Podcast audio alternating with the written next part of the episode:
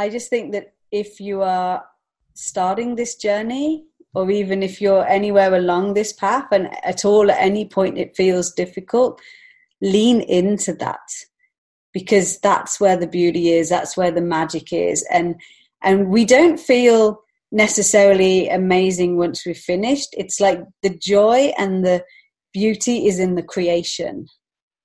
And so if we can allow that creative phase, like when we when we bring this to life, to just be as it is in this beautiful creative expression of ourselves and of whatever wants to be made manifest, then that's where the joy is. That's where the beauty is, and that's where the magic is.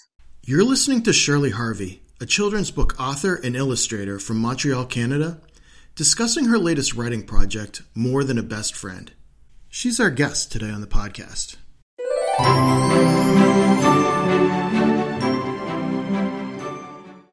Shirley, welcome to the show. Thanks for being here today. Hi, thank you for having me. And how's the weather today out in Montreal? It's actually beautiful. It's uh, the sun is shining and it's about zero degrees, so that's like pretty tropical for Canadian winter. yeah, definitely sounds like it. Yeah, I mean, so I'm actually from England originally, so I've only been here five years. Um, so the the winters are still quite a shock every year. yeah, I can imagine. I've I've lived in the Northeast most of my life, and Canada still seems to be a, uh, another level of winter. Yeah, for sure. So, so Shirley, before we get started, I just want to say thank you for being on the show today. I really appreciate it. Oh, it's my pleasure. Thank you for having me as a guest. So, how did you come up with the idea for More Than a Best Friend? Well, I'd already written um, five, a series of five sort of kids' books, but for adults too. Um, books where I'd illustrated them and it, written little rhyming poems about different kinds of emotions that we go through because I'd had a really difficult time in my life and I wrote books that I needed for me and my child at the time and uh, and I had this friend I used to mastermind with, um, and she had uh, pugs. She loved pugs, and she had about four pugs at one point, and I think she was down to two or three when I knew her. And a lot of them, most of them were special needs, so they were either blind or deaf or couldn't walk. And um, she had this one pug who was 19 called Buddha, who had been her kind of life partner for 19 years in some ways. He had like taught her how what unconditional love was. And when I was masterminding with her, she kept going on because he was getting really close to his 19th birthday and she knew he was due to die any day soon. And she talked a lot about how there was just nothing there for when a dog dies. Like there's there's not really anything that supports that by society and a, a, dog is like part of your family. I mean, 19 years is a long time to spend with an animal that is so unconditionally loving. And so she was the original inspiration, really. Her and Buddha were the original inspiration for this book because I wanted to write a book that honored that relationship. And I'd had my own experience. Like, I've always been a cat person, I have cats. I've never I've never really liked dogs, and I was never really able to. I was very fearful of dogs most of my life, and and then a, f- a couple of years before I met this woman, I had had a I'd had a dating experience with a gentleman who had like two huge dogs, like the hairiest, sort of dribbliest, like biggest, smelliest dogs you could ever imagine that would put the fear of God into me. But I actually to me, they were such a gift. And I remember even before I met this guy saying to my friend, I feel like doggy medicine is coming into my life. And lo and behold, I meet this gentleman and these two dogs. And what actually happened was during our relationship, I mean, I really didn't have a relationship with the guy, but I had this most beautiful, loving, unconditional, loving relationship with these two dogs. And they were so loyal and they were so loving towards me. And I had never experienced anything like that before. And it really, really helped me heal like a lot of my inability to receive love. And when that relationship ended, I grieved the loss of these dogs so much. So I was really able to tap into that sentiment and feeling of like what it was, what were the gifts these dogs gave me, and what what it felt like to lose them. And so, more than a best friend is an exploration of that and an and a gift to my friend who lost her dog eventually, but but died about three months after it was published. Um, and just to all dog owners that have gone through the grief, because I know many, many dog owners that have gone through the grief of losing a dog. And there just really isn't a space for it. And people who don't have dogs or haven't grieved a dog um, passing don't understand and they just think, oh, get another dog. And but it's so much harder than that. I mean, you share your life with these animals and they are so unconditionally loving. And so, more than a best friend honors all of the gifts that our furry doggy friends can give us and it's like an an ode to the doggy medicine that they are like which is just pure love and pure unconditional love yeah that's all really powerful and i definitely know what you're saying with the unconditional love piece my yeah. sister had a uh, a pug and i i knew that that dog was just unconditionally loving from the very start and so i can certainly relate yeah. And I think it's, you know, and I've written a lot about emotions in my other books and I've dealt with grief as well. And I just think it's such a sacred space that needs holding space for. And there really isn't much out there that deals with grief and that deals with loss and that helps us as adults and as children uh, like come to terms with loss and move on and be able to find the gifts in it and be able to find that there's beauty in the pain and hurt as well. Absolutely. That's such a great point. So many times we tend to focus on the the positive and brush aside the the things that you mentioned like grief. So to bring attention to that is is really wonderful. Yeah. And for me um like I really believe that the suffering part of us, the part that really hurts the most, is like the inner child within us that didn't get the love or didn't feel supported or felt abandoned when they were little. Um, and so I write kids' books, but that are for adults. Because Absolutely. there's nothing there's nothing like when the minute we're hurt we kind of go into little frightened animal mode. And we'll withdraw or we'll lash out or we withdraw or we'll lash out but the, it's a very frightened childlike state. And so i feel that the way to talk to that is through books that make us feel like a kid again that bring us the comfort of like a comfort blanket and a hot chocolate and a cuddle. And so that's what all of my books do. They're all appealing to that child within us that's hurting. Absolutely. Confused. Yeah. That's such a good way to look at it. Yeah. And the way they came about in the first place was I moved to Montreal five years ago with my son, who was five at the time, and my husband at the time. And within three months of moving like halfway across the world and changing our entire lives, my marriage fell apart and we separated. Um, and what happened was my son just went like he just was struggling so much. His whole life had turned upside down he'd gone from like big house, two cars, garden, mum and dad together to like living in tiny little apartments, no garden, no cars, living in like the worst winter on record in 65 years. So it was like four weeks of minus 30 or something stupid. Um, and talking this whole different language as well, like the French um, culture. And he just didn't know how to cope. And then meanwhile he's turning to me and looking to me for answers and i didn't have any and i felt just as lost and frightened as he did and it was like he's like i want my mummy to fix this and i'm like i want my mummy to fix this. And, and it was and like realizing my mummy wasn't coming excuse me realizing my mummy wasn't going to come and and that oh holy moly i'm the adult now i'm the mummy i've got to kind of deal with this and the way we dealt with it was through Dr. Seuss, Oh, the Places You Go. Hmm. And that book became like our Bible. Like I, I cried myself through that book nearly every night for six months with my son. And but that was the only book that there really was available to us. There wasn't really any help, like to kind of get both of us through this state of feeling like this lost, abandoned child. And so I ended up writing the books that I needed then. So my first five books that I did are just an exploration of loss, of love, of finding joy again, of personal growth, and just all of the emotions that come up. And they are the kids' books that I needed as an adult and that I needed with my son, and that we could share together and kind of process all of the grief in our life.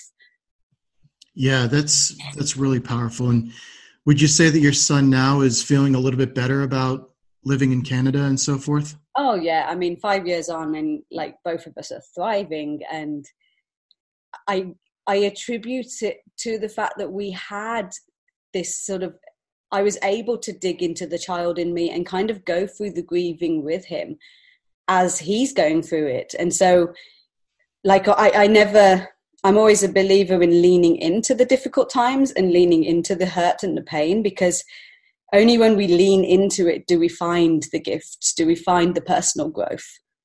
And now I see this beautiful creative being who is he's seeing me doing what I love and doing the creativity that I was I had given up on. I mean, writing kids' books and illustrating them myself was such a distant dream that I'd had as a child and had had never even dared to believe I could do until I found myself in this situation as a 36 year old, sort of in a heap on the floor. And it was then I was like, I can do this. This is like, I need to do this. This is my work. Yeah, that is uh, very powerful. Yeah. Yeah, and I'm so blessed. So sorry. Oh, no, absolutely. I was just going to say that um, it's really great that you through that suffering and pain you were able to really transform it and bring yourself and your son into a much better state. Yeah.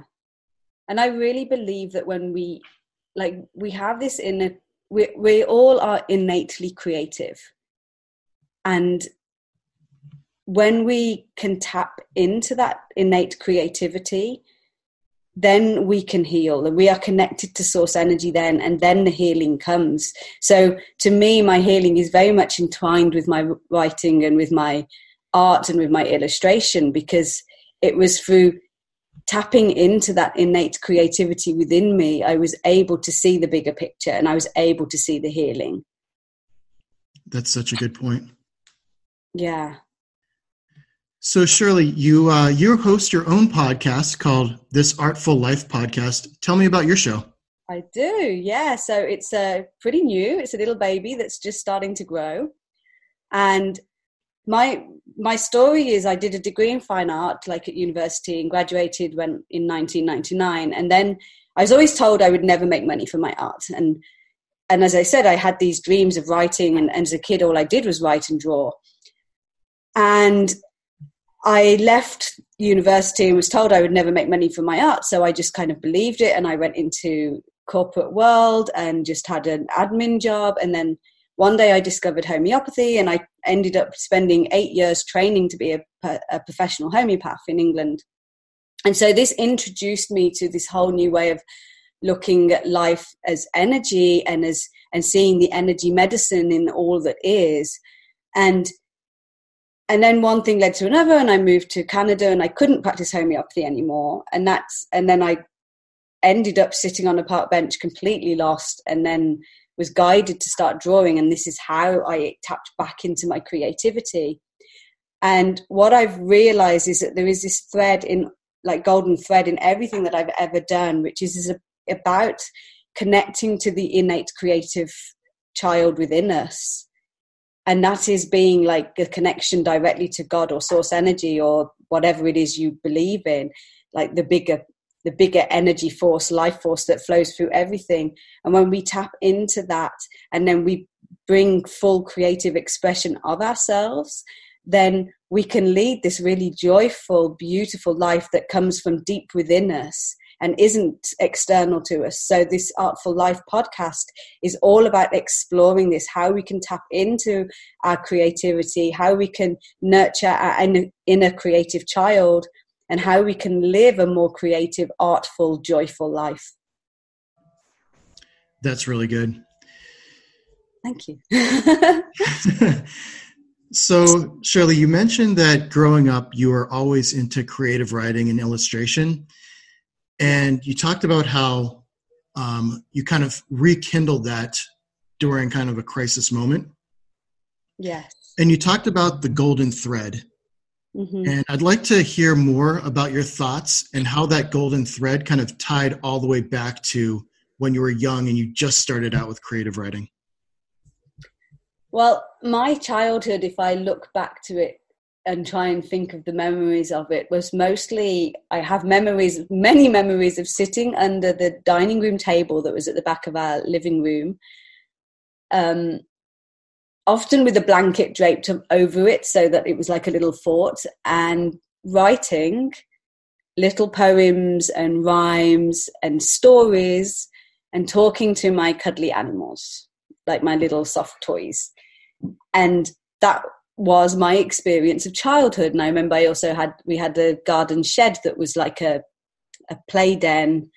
And that was also a little space I would go. There was some old mattresses in there, and I'd light a little candle, and I'd sit in there when it was raining, and I would just I would just write, and I would draw pictures of animals. And it was so funny when I came to Montreal, and I had been in this really dark space, and I found myself just sort of sitting in little corners of my house like doodling and drawing and starting to write again and starting to write little stories. And it was almost like they were not coming from me but through me. And so i would i remember this one story that i'm still writing and i have literally just agreed to work with a new editor on it because I, I really want to bring this project to fruition. But there's this story that was coming to me almost like a paragraph at a time and it would be like it was like a spider's web. It would be like one one strand over here would be a paragraph, and then there'd be another strand going in a different direction with a different paragraph and a different character. And it was like I had all these little characters and bits of stories, and I couldn't work out how to weave them together yet. And I believe that maybe it's because I hadn't got all the missing pieces yet. And so my whole creative life has been like that. There has been the fine art and I did illustration, um, textiles and illustration when I was doing my fine art degree. And I illustrated a whole series about Jonathan Livingston Seagull because it was all about coming home to ourselves and enlightenment. And Jonathan Livingston Seagull to me was the embodiment of that. Like he learned how to fly and he learned how to soar above the normal and to keep elevating himself into new higher dimensions. And this you know so even back when i was 17 this story like grasped my my soul. There was just something about this story. And then as i went and did the homeopathy journey you know this other healing thread came in. And with my books it's the same. It's like about healing and about finding the gifts in the emotion that help us elevate ourselves above where we were and help us to embody more enlightenment and come more into ourselves. And so, this golden thread that runs through everything I do is all about incorporating the light and dark in ourselves and bringing light to the darkness so that we can heal and be a better version of ourselves. Absolutely. And yeah. Shirley, um, England is such a rich place for authors and books and stories, just going all the way back Shakespeare and even beyond that. Growing up in England, were there any authors that you particularly admired? Well, still to this day, A.A. Milne, who wrote Winnie the Pooh. Winnie the Pooh. I mean, and again, like most of my favorite books are children's books because to me, like Winnie the Pooh encapsulates like humanity like his animals uh, you know each animal is a character in his own right that i could identify in my life in my working life you know. I've, we've all had a rabbit in our lives we've all had an owl in our lives um, we've all had an eeyore come into our lives at various points. And so to me aa milne was such a treasure and and it was read to me repeatedly. It was me and my brother and my sisters my mum would read to us every night over and over again, we always came back to Winnie the Pooh because it was just such a favorite and she was such an amazing reader of it. And it was so beautiful to share it with my son only a couple of years ago. And for ages, like for me, I was always really angry at Disney because they ruined it and they made Winnie the Pooh for like toddlers and really young children. And when they did that, they took away all of the gifts that Winnie the Pooh is because kids that age don't get the subtleties of the characters and they don't get the subtlety of the humor. And so I kept my son completely away from Winnie the Pooh until he was like eight or nine. And then we read it. And then he was able to really giggle along and find the humor in it. So Winnie the Pooh was a great favorite of mine. And then I also I remember had this little book called The Doll's House about this little doll that lived in a house and there was other dolls and they had all these little adventures. And there was just something about this story that always kept me coming back to it. And it be, and I think it was because as well there was really dark times in this in this little doll house. So it was this idyllic little Victorian doll house but one of the dolls was really evil and another doll like like she set this other doll on fire. It sounds like it didn't it didn't shy away from the darkness of life. And i think that that's something that has always been something that i hold dear is and and that, uh, that again is part of my golden thread. It's not running away from the darkness of life. It's turning directly towards it and leaning into it to find where the gifts are and to bring light to what's there. Absolutely. And that's such a powerful message um, it's funny that you mentioned Winnie the Pooh being your inspiration because when I wrote my first book um, as a 12 year old, Winnie the Pooh was um, also one of my inspirations for putting that together as a young kid. Wow. Yeah. I just, I think there's so many gifts in that book. Absolutely. Just the, and like you said, it's so relatable because all the characters kind of embody that you know we know the eeyores we know the yeah. tiggers you know it's it's uh it's really amazing in that respect. Yeah. Oh i have a good question for you. If you would who would you uh, relate most to in winnie the pooh? Like who do you see yourself as?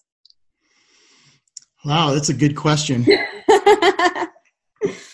Well i i definitely my younger self would relate to rabbit Mm. And it's funny you mentioned that or ask that because um, when my sister was graduating from college, um, I'm a couple years older than her. Mm-hmm. I gave her a stuffed animal of Winnie the Pooh rabbit um, as kind of like a symbol of me, kind of like being that older older sibling who's kind of watching out for the younger siblings. So, how wonderful! Yeah, thanks for asking that. it's a good thing to ponder. I think I'd be a cross between Piglet, Roo, and Tigger. that's a good yeah that's a good point uh, co- combining the characters is uh is definitely an option too yeah having having a piece of tigger is always a plus in my opinion yes so, Shirley, tell me about your writing routine. Do you like quiet living rooms, coffee shops? How do you like to write? okay, so it's, it's, fairly sporadic because um, I'm actually a channel, so I can I, I channel what comes through me. Um, I do this with my painting. I do this with my illustrations. It's like every animal I illustrate has a life of its own, and it's like I literally sit I can almost sit back and watch my hand painting as this animal comes to life that I'm like, oh, like I'm surprised to see because it's it it feels like it comes through me. And so very much the same in my writing is it it seems to come through me. So I have written one book sat on the floor in my living room. I have written another book sat in a coffee shop. Um, I've sat, I've done another one sat at my desk, and it like each book in its own right has its own way of coming into life, and so that's been really fascinating for me to see that process because I've now written and illustrated six books, like seeing how each of them has had its own life force. And that again, it really makes me realize that our creations aren't of us, they are just through us and it's it's almost like the ideas are entities in their own right and they flit around and they land on lots of people and it's whoever will run with that idea the idea stays with and so I know I've had lots and lots and lots of ideas, and they've just, I haven't, you know, held on to them for a little bit, but they've just not been the right ones for me. But the ones that have landed on me, and I just, I, it's almost like there's this instant moment of just knowing, okay, I've got to do this. This is, this is my work now. And then, and then watching, almost getting out of my own way to see how that story or how that picture brings itself to life that um, that way of looking at it um, is truly uh, something that I've I've never really thought of in that way, and I think you're absolutely right that it's not so much the writing routine as it is allowing the writing routine to be adaptive from whatever the idea wants it to be. Yeah. And it's, you know, and I also think that every writer has their own their own way as well. Like I know people that they need to get up at five o'clock and they need to do two hours of writing before they start their day. And that's how they write. Now I could never do that. I am I am A not that disciplined. I am B just would rather sleep. and I'm I'm also really lazy. Like to me that feels like hard work, which feels like instant resistance, which feels like the idea like to write that book would be a slog for me but for the person i know that does that that's when she is 100% connected to her source energy and how how it flows for her and so again it's like honoring how that in a in a creative being in ourselves works best. I mean a lot of my ideas come in the middle of the night. And i actually now have a you know i'll often just say like can you can can you just remind me of that in the morning? Like i need to sleep. Like seriously? Like great idea. I'm really grateful for it. I'm not getting out of bed and writing it because i've got to get up in the morning with my son. So just bring it back to me and and it's quite funny I, you know i can almost hear my spirit guides giggling and and they'll do it and i'll remember and then also knowing that like if i'm meant to remember it i will mm. so if i'm out and about and i get this awesome idea and I can't write it down or I, you know, it's like instead of panicking and trying to hold on to it, I just let it go and know that if it's meant to come back, it will come back or it will stay. Absolutely. Yeah. I, I think trusting our own internal relationship to that creative source is the most important thing. Absolutely. Just uh, having the faith that the ideas are going to come through when they need to come through. Yeah. And it takes courage. You know, I, have actually written a course for creativity, for like creating your stuff, because to me it was like I didn't have anyone holding my hand when I first when I wrote my first book, and I didn't really understand the process of how how many times resistance shows up in the writing process and how often like you know, I can be in the middle of a of a painting or in the middle of writing and literally go to the bathroom and come back and it can be feeling like I'm starting all over again with a blank piece of paper. Mm-hmm. And so knowing where those little hazards are and and also knowing that like before before we start a creative project or like before we you know when we have this idea inside us of something that we want to write a story we want to bring to life or whatever creativity it is, we can feel wretched, utterly wretched before we agree to take that on.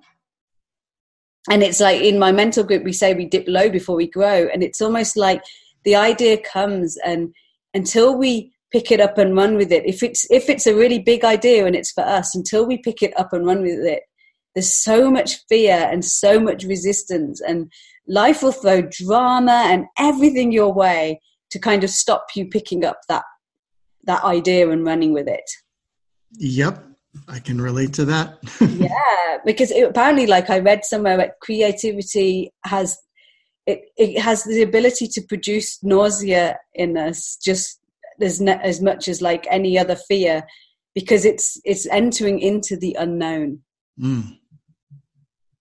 and i think that when we can detach from the story thinking it's ours and it's our baby and this is you know this is my idea and i'm bringing it to life. If when we can detach ourselves from it and know that this idea is almost like its own living entity and that it just uses us as a means to be made manifest then we're much more able to navigate all of the ups and downs of creating Yes, uh, that's definitely a very big lesson for all artists and writers out there. And I know that I myself had to fight that lesson to come to a, to that realization myself. So mm. earlier you can grapple with that one. I say, do your best. yeah. And to me, it's all about kind of getting ourselves out of the way. Yep like this isn't about us this is bigger than us. And i think if if we if we live in this ego state of i am a writer like we're just going to get tripped up over and over and over again.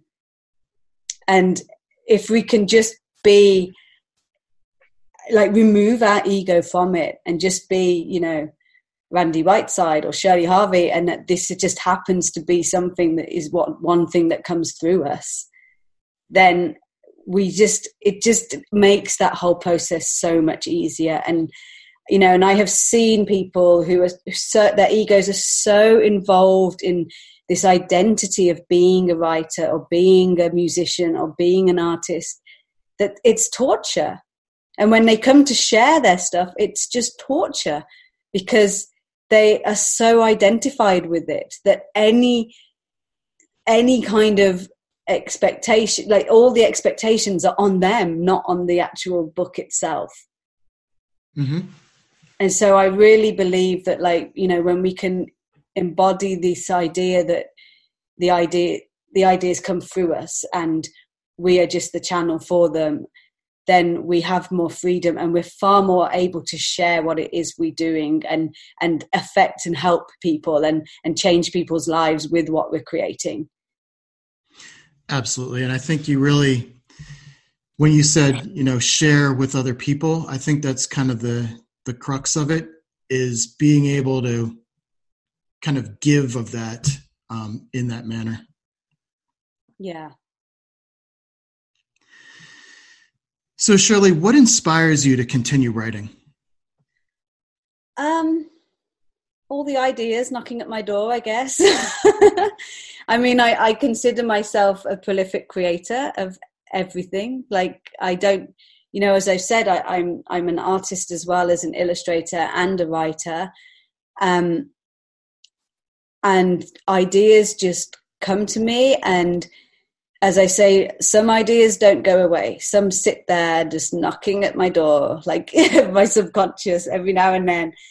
Um, I had plans. It's quite funny because after I wrote the doggy book, I was I was convinced I was going to write a cat version of this book, and the cat version never happened.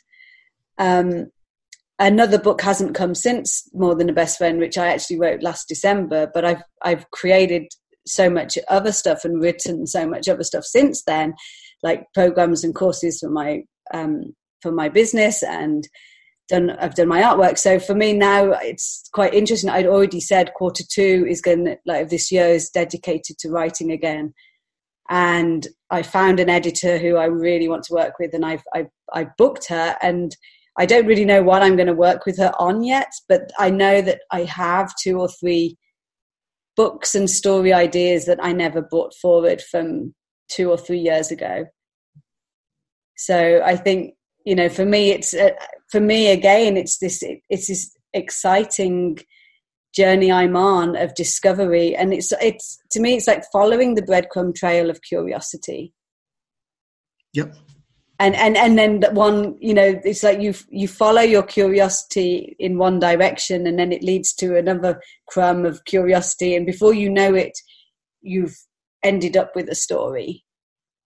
That's right yeah and so to me it's this beautiful little discovery trail and and it's there is just this compelling force in me to keep at it, to keep creating.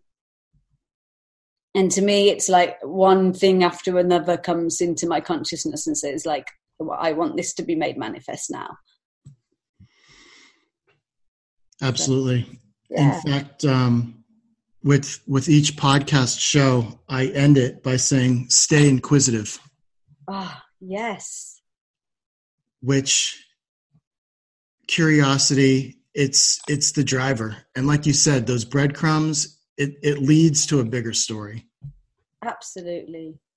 And I, remember you know i've i've done a lot of studying of joyfulness and and spirituality and people saying like follow the breadcrumb trail of joy you know and like what brings you joy? What brings you passion? And to me that always seems too big like and if i'm not in a state of joy I don't know I don't know what brings joy, but I always know what brings curiosity. I always know no matter what emotional state I'm in, there might be something I'm curious about. Yeah, that's such a good way to look at it. And I, I totally agree that whenever I've heard people say, you know, what brings you joy and so forth, I too kind of thought that that was just a little bit too grandiose. Yes. And to look at it in the way of just kind of simplifying it down to just what are you curious about yeah. Uh, that makes a lot of sense yeah and then when we do that it's we tap into that creativity inside us and that's that's what brings joy like when we start following that breadcrumb trail of curiosity and we start following our little hunches here there and everywhere before we know it we are feeling joy and it's not coming from outside of us it's coming from within so to me, the breadcrumb trail of joy doesn't exist. The breadcrumb trail of curiosity exists. And then that always leads us straight into a state of joy. Oh, that's beautiful. I really like how you said how the the joy comes from the inside and not the outside. Yeah. Well, my first my first book I wrote was called Joy, and is I, I had a huge depression after my marriage split up, and I'd moved to Montreal, and I mean, I was suicidal. It was I'd had five years of postnatal depression, and I'd moved overseas. My marriage had broken up. I just was completely lost, and I, I, I was. It was you know it was either die or find a way to like take the next breath. And I remember just thinking, you know, I have this choice, and so I pulled my computer towards me and I googled ways to be happy, and then I tried anything and everything that I could find. And so joy is a collection of the 12 things I did that got me back to a state of joy deep inside myself. And so I wrote this book, and it was so funny because the first time I wrote Joy, it was this really boring book, like like for an adult. It was a boring adult book, but yet I'd illustrated it with all these little animals doing human things, and I remember like six months after I'd written it, like, oh my God, I need to write this as like a kid's book. This needs to be little poems that you can, so you can open the book and just instantly find the right poem page you need, like the little thing that will lift you up for that day. So almost like you would pull an oracle card. It's like a little book of wisdom that you just open on the pa- on any random page and just know that the message you're going to get is what you need. Yeah, that sounds like an amazing project. Yeah. Yeah, and it's it's you know, and even to this day, I I've I've actually just written a course of the book, so there's it will because I also still work with lots of people on a you know on a base like healing basis, and so I've written these courses where people can go through the steps and stuff. But I turned the book Joy back into a course, so like they now they now can have like video tutorage, like just and feeling like they're just being held more deeply hmm. to come back to joy because joy isn't outside of us. That's right. It's like we can enjoy things that happen in our lives and enjoy experience, but a state of joy comes when we are lost in the moment writing, or we are lost in the moment painting, or we are lost in the sound of the music we're listening to. That's pure joy it's like that connection to source and in the creative child so did you have any mentors that helped you along your writing journey so I've always had mentors in a bigger capacity, but not specifically for writing.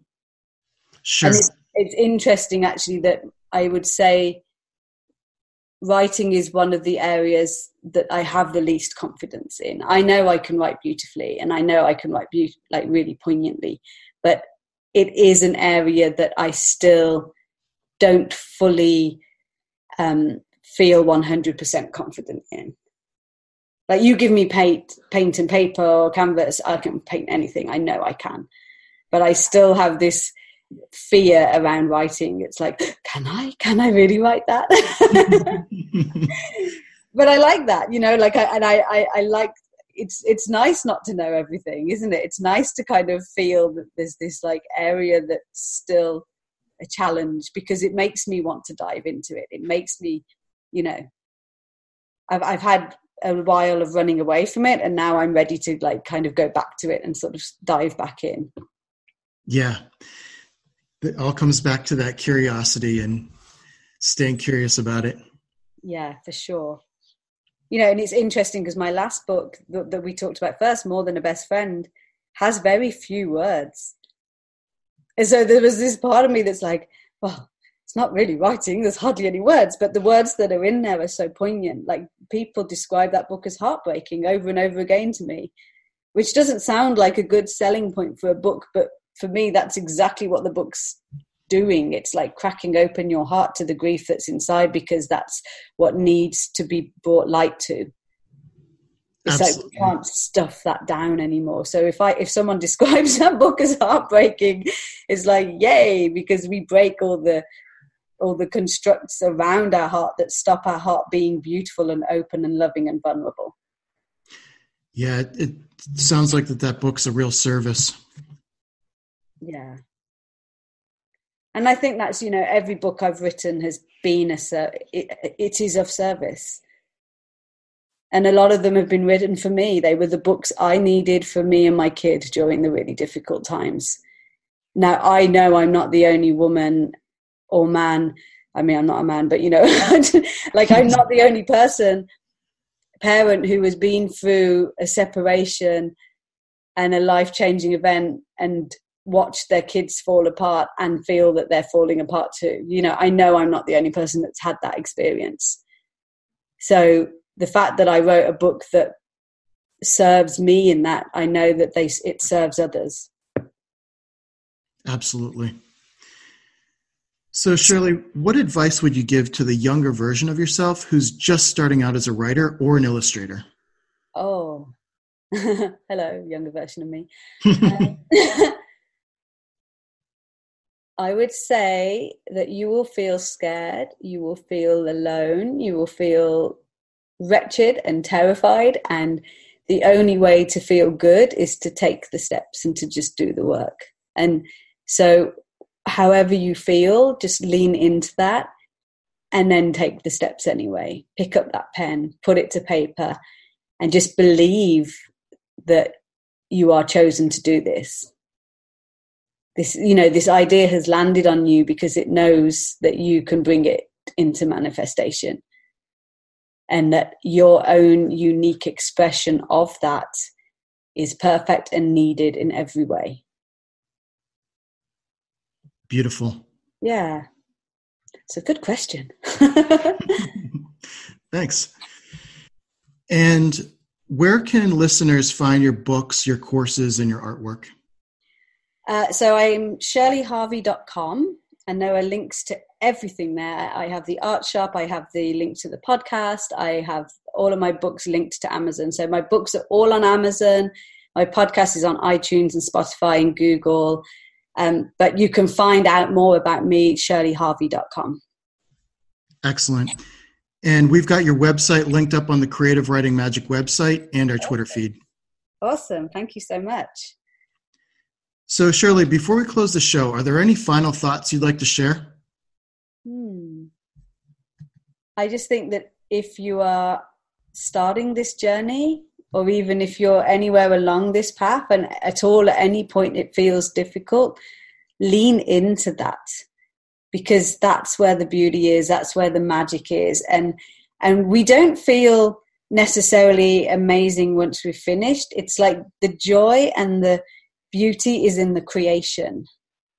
And so if we can allow that creative phase, like when we when we bring this to life, to just be as it is in this beautiful creative expression of ourselves and of whatever wants to be made manifest, then that's where the joy is. That's where the beauty is, and that's where the magic is. Love it. Okay, so that's all the time we have for today. Shirley, thanks so much for being a guest on the show. Oh my God, thank you so much for having me. It's been awesome.